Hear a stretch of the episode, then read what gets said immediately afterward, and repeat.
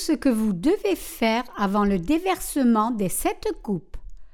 Apocalypse 16, 1, 21. Parmi les fléaux des sept coupes, le premier fléau est celui de l'ulcère, le second est celui de la mer se transformant en sang, et le troisième est celui des eaux fraîches se transformant en sang. Le quatrième fléau est celui où les gens seront brûlés à mort par la chaleur du soleil. Le passage principal nous dit Le quatrième versa sa coupe sur le soleil, et il lui fut donné de brûler les hommes par le feu, et les hommes furent brûlés par une grande chaleur. Cela nous dit que Dieu déplacera le soleil en le rapprochant de la terre et brûlera à mort ses formes de vie. Lorsque Dieu permettra que ceci arrive, personne ne sera capable d'échapper à la chaleur brûlante du soleil, même si quelqu'un creusait une cave profonde sous le sol et s'y cachait. Pas même en allumant un appareil d'air climatisé à haute efficacité qui aurait été préparé pour ce fléau, il ne serait capable d'arrêter le fléau de Dieu. Tous n'auront d'autre choix que de mourir.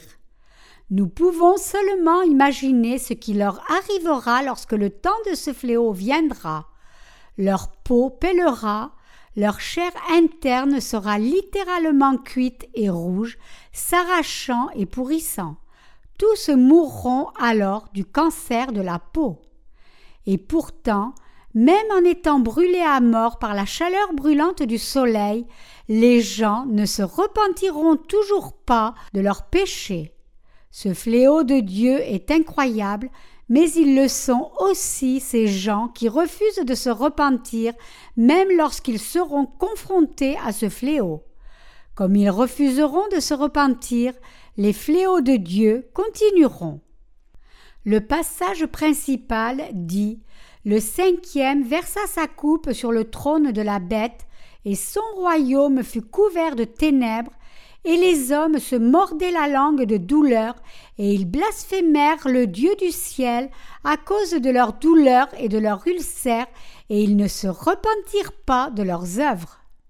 Quand on porte un regard sur le monde actuel, ne voyons-nous pas un nombre incalculable de gens qui devraient être jugés par Dieu dès maintenant? Mais puisque Dieu retient sa colère dans sa patience, ils ne sont pas encore jugés. Cependant, s'ils meurent sans avoir cru en l'évangile d'eau et d'esprit donné par Jésus-Christ, ils seront ramenés à la vie par Dieu en des corps immortels et feront face à la souffrance éternelle dans le feu brûlant éternellement de l'enfer. Lorsque cela arrivera, les gens voudront mourir car leur souffrance sera trop grande à tolérer. Mais la souffrance de l'enfer durera à jamais. Le temps viendra où ceux qui seront jugés par Dieu désireront mourir, mais la mort fuira loin d'eux, car Dieu les empêchera de mourir pour qu'ils puissent les juger pour toujours. Le sixième fléau est la bataille d'Armageddon, et le septième et dernier fléau est un grand tremblement de terre et une grosse grêle. Les versets 17 à 21 déclarent le septième versa sa coupe dans l'air, et il sortit du temple, du trône, une voix forte qui disait C'en est fait. Et il y eut des éclairs, des voix, des tonnerres, et un grand tremblement de terre, tel qu'il n'y en avait jamais eu depuis que l'homme est sur la terre, un aussi grand tremblement. Et la grande ville fut divisée en trois parties, et les villes des nations tombèrent. Et Dieu se souvint de Babylone la grande pour lui donner la coupe du vin de son ardente colère. Et toutes les îles s'enfuirent, et les montagnes ne furent pas retrouvées. Et une grosse grêle, dont les grêlons pesaient un talent, tomba du ciel sur les hommes. Et les hommes blasphémèrent Dieu à cause du fléau de la grêle, parce que ce fléau était très grand. Le passage ci-dessus nous dit que lorsque Dieu déversera la septième coupe, un grand tremblement de terre frappera la planète, le monde entier sera séparé en trois parties et que tous les édifices se tenant encore sur cette terre s'écrouleront, ne laissant aucun d'entre eux intact. Comme ce monde est sujet à la fureur de la colère de Dieu, toutes les îles et les montagnes disparaîtront. Les montagnes himalayennes tiendront-elles lorsque cela arrivera? Bien sûr que non. Toutes les hautes montagnes disparaîtront devant les yeux des vivants. Toutes les montagnes en ce monde s'évaporeront simplement sans laisser la moindre trace. Ce passage nous dit aussi que d'énormes grêlons pesant environ chacun 100 livres, 45 kilos, tomberont sur cette terre. Y aurait-il quelqu'un qui pourrait survivre à travers ce tremblement de terre et cette grêle? Apocalypse 18 nous dit que la colère de Dieu est répandue sur ceux qui n'ont pas cru en lui et qui ignorent sa parole. Certaines personnes en ce monde clament, comme s'ils étaient divins, je ne serai jamais soumis à la colère de Dieu, ni ne serai jamais jugé par lui. Cependant, le jugement de Dieu est amené précisément sur ce genre de personnes qui sont remplies d'orgueil et d'arrogance. Nous devons croire que ce monde disparaîtra lorsqu'il sera frappé par les fléaux des sept coupes déversées par Dieu. Nous devons avoir foi en la parole de Dieu. Dieu nous dit qu'il fera disparaître ce monde. Ce monde ne durera donc pas toujours. Ainsi, tous ceux qui font face à sa fin qui se rapproche doivent croire en cette vérité encore plus fermement et poursuivre leur foi spirituelle. Tous les peuples de ce monde doivent donc se réveiller de leur sommeil spirituel.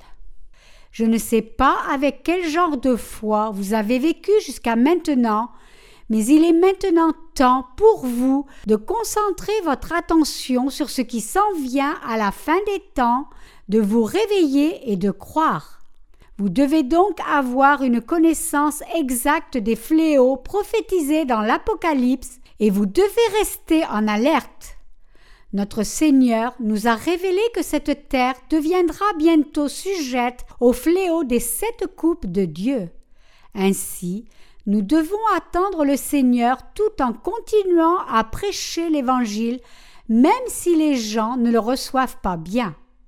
Le sort de ce monde est maintenant risqué. Le monde actuel est exposé à toutes sortes de dangers, des menaces de guerre au climat précaire, aux dégradations environnementales, à la multiplication des conflits sociaux et à toutes sortes de maladies.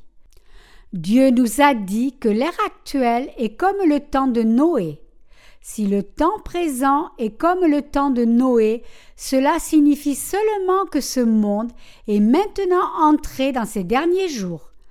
Le signe de la fin des temps est que les gens ne seraient intéressés que par les choses de la chair, comme manger, boire, se marier et autres affaires insignifiantes. Ils méritent donc d'être jugés par Dieu. Au temps de Noé aussi, de tels gens n'écoutèrent pas ce que Noé leur disait, et ils furent tous détruits, sauf Noé et les huit membres de sa famille. Le monde à venir sera aussi tout à fait comme cela. Presque toutes les choses que Dieu a promises ont été accomplies comme il est rapporté dans la Bible. De celles-ci, environ 5% restent à accomplir, mais tout le reste a déjà été accompli. La parole du salut et de la rédemption promise par le Seigneur a ainsi été totalement accomplie. Dans la parole de Dieu, seul le jugement réservé à ceux qui ne croient pas en l'évangile d'eau et d'esprit reste et pour les saints nés de nouveau, seul le royaume millénaire et les nouveaux cieux et terres où les justes entreront et vivront les attendent. Dieu est plein de grâce et il se tient aux côtés des justes.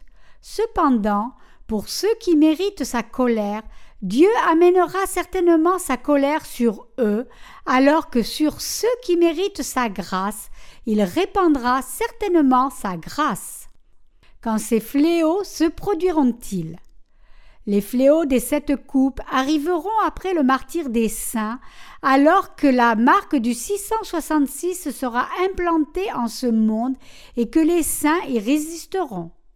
Après ces fléaux viendra la première résurrection, le royaume millénaire et le jugement final de Jésus étant assis sur le grand trône blanc. Cela sera suivi par l'ouverture du royaume éternel des cieux. À travers la Bible, nous devons atteindre la connaissance de la providence de Dieu. Croyez-vous au fait que Jésus est ressuscité d'entre les morts? Croyez-vous que le Seigneur a fait disparaître tous les péchés de l'humanité par son baptême et son sang? Notre Seigneur prit tous les péchés de l'humanité par son eau et son sang, ressuscita des morts en trois jours, et il est maintenant assis à la droite du trône du Père. Ainsi, les péchés de ceux qui croient en Jésus-Christ ont clairement disparu. Et tout comme Christ ressuscita des morts, les saints seront aussi ressuscités. Les saints seront donc glorifiés par le Seigneur, mais pendant qu'ils sont sur cette terre, ils feront aussi face à beaucoup de souffrances pour le Seigneur. Mais les souffrances du temps présent ne sont pas dignes d'être comparées à la gloire qui les attend, car cette gloire est la seule chose qui attend les saints nés de nouveau. Les saints n'ont donc rien à craindre de l'avenir. Tout ce que les justes ont à faire est de vivre le reste de leur vie pour l'Évangile et pour leur foi. Nous devons nous dévouer à l'œuvre du salut des âmes et ne pas suivre le monde. Dévouons le reste de nos vies à Dieu. Je suis inquiet qu'il puisse y avoir parmi nous quelqu'un qui trahirait l'Évangile. Quiconque trahit l'évangile d'eau et d'esprit reniera finalement le Seigneur lui-même. Même si nous sommes faibles, si nous croyons et suivons l'évangile de l'eau et de l'esprit accompli par le Seigneur, nous serons tous capables de vivre par la foi. Les saints ne peuvent vivre seulement selon leur propre sagesse et force. S'ils faisaient ainsi, ils finiraient par trahir leur foi et feraient face à leur propre destruction. Pour éviter cela, nous devons vivre par la foi. Pourquoi notre Seigneur permettra-t-il que l'humanité reçoive la marque du 666 C'est pour séparer le bon grain de l'ivraie. Avant de permettre aux saints d'être enlevés, la première chose que Dieu doit faire est de séparer clairement le bon grain de l'ivraie. Il y a des batailles spirituelles qui doivent être menées par les saints. Ainsi, les saints ne doivent pas éviter de combattre contre les ennemis de Dieu. S'ils hésitent à combattre contre Satan, ils pourraient plutôt recevoir un coup fatal de Satan. Donc, tous les saints peuvent et doivent mener des batailles spirituelles même pour eux-mêmes. Toutes les batailles spirituelles menées par les saints sont justifiables. Pour suivre Dieu, chaque saint doit combattre et vaincre Satan et ses serviteurs. Les saints doivent combattre pour le royaume de Dieu. Ils doivent aussi être persécutés pour le royaume de Dieu et être détestés par les gens du monde que les saints aient l'opportunité de combattre pour le Seigneur est une chose bonne en elle-même. Si cette opportunité de combattre pour Dieu vous est donnée, vous devez le remercier pour cela. Un tel combat est un bon combat car c'est un combat pour la justice de Dieu. Dieu aide les justes. Il ne reste pas tellement de jours en nos vies et mon espérance et ma prière est que nous vivions tous le restant de nos vies en menant des batailles spirituelles et en accomplissant des œuvres spirituelles jusqu'à ce que nous nous tenions devant le Seigneur. Peu importe ce que les gens de ce monde nous disent, nous devons mener des batailles spirituelles, porter des fruits spirituels et offrir ces fruits à notre Seigneur. Lorsque le jour du retour de notre Seigneur viendra, nous nous tiendrons tous devant lui avec confiance. Quand ce jour viendra, le Seigneur effacera nos larmes et nous fera vivre en un endroit où nous ne pleurerons plus, ne souffrirons plus, ni ne trouverons aucun péché. Vivons tous par la foi, et par cette foi nous entrerons au royaume de Dieu.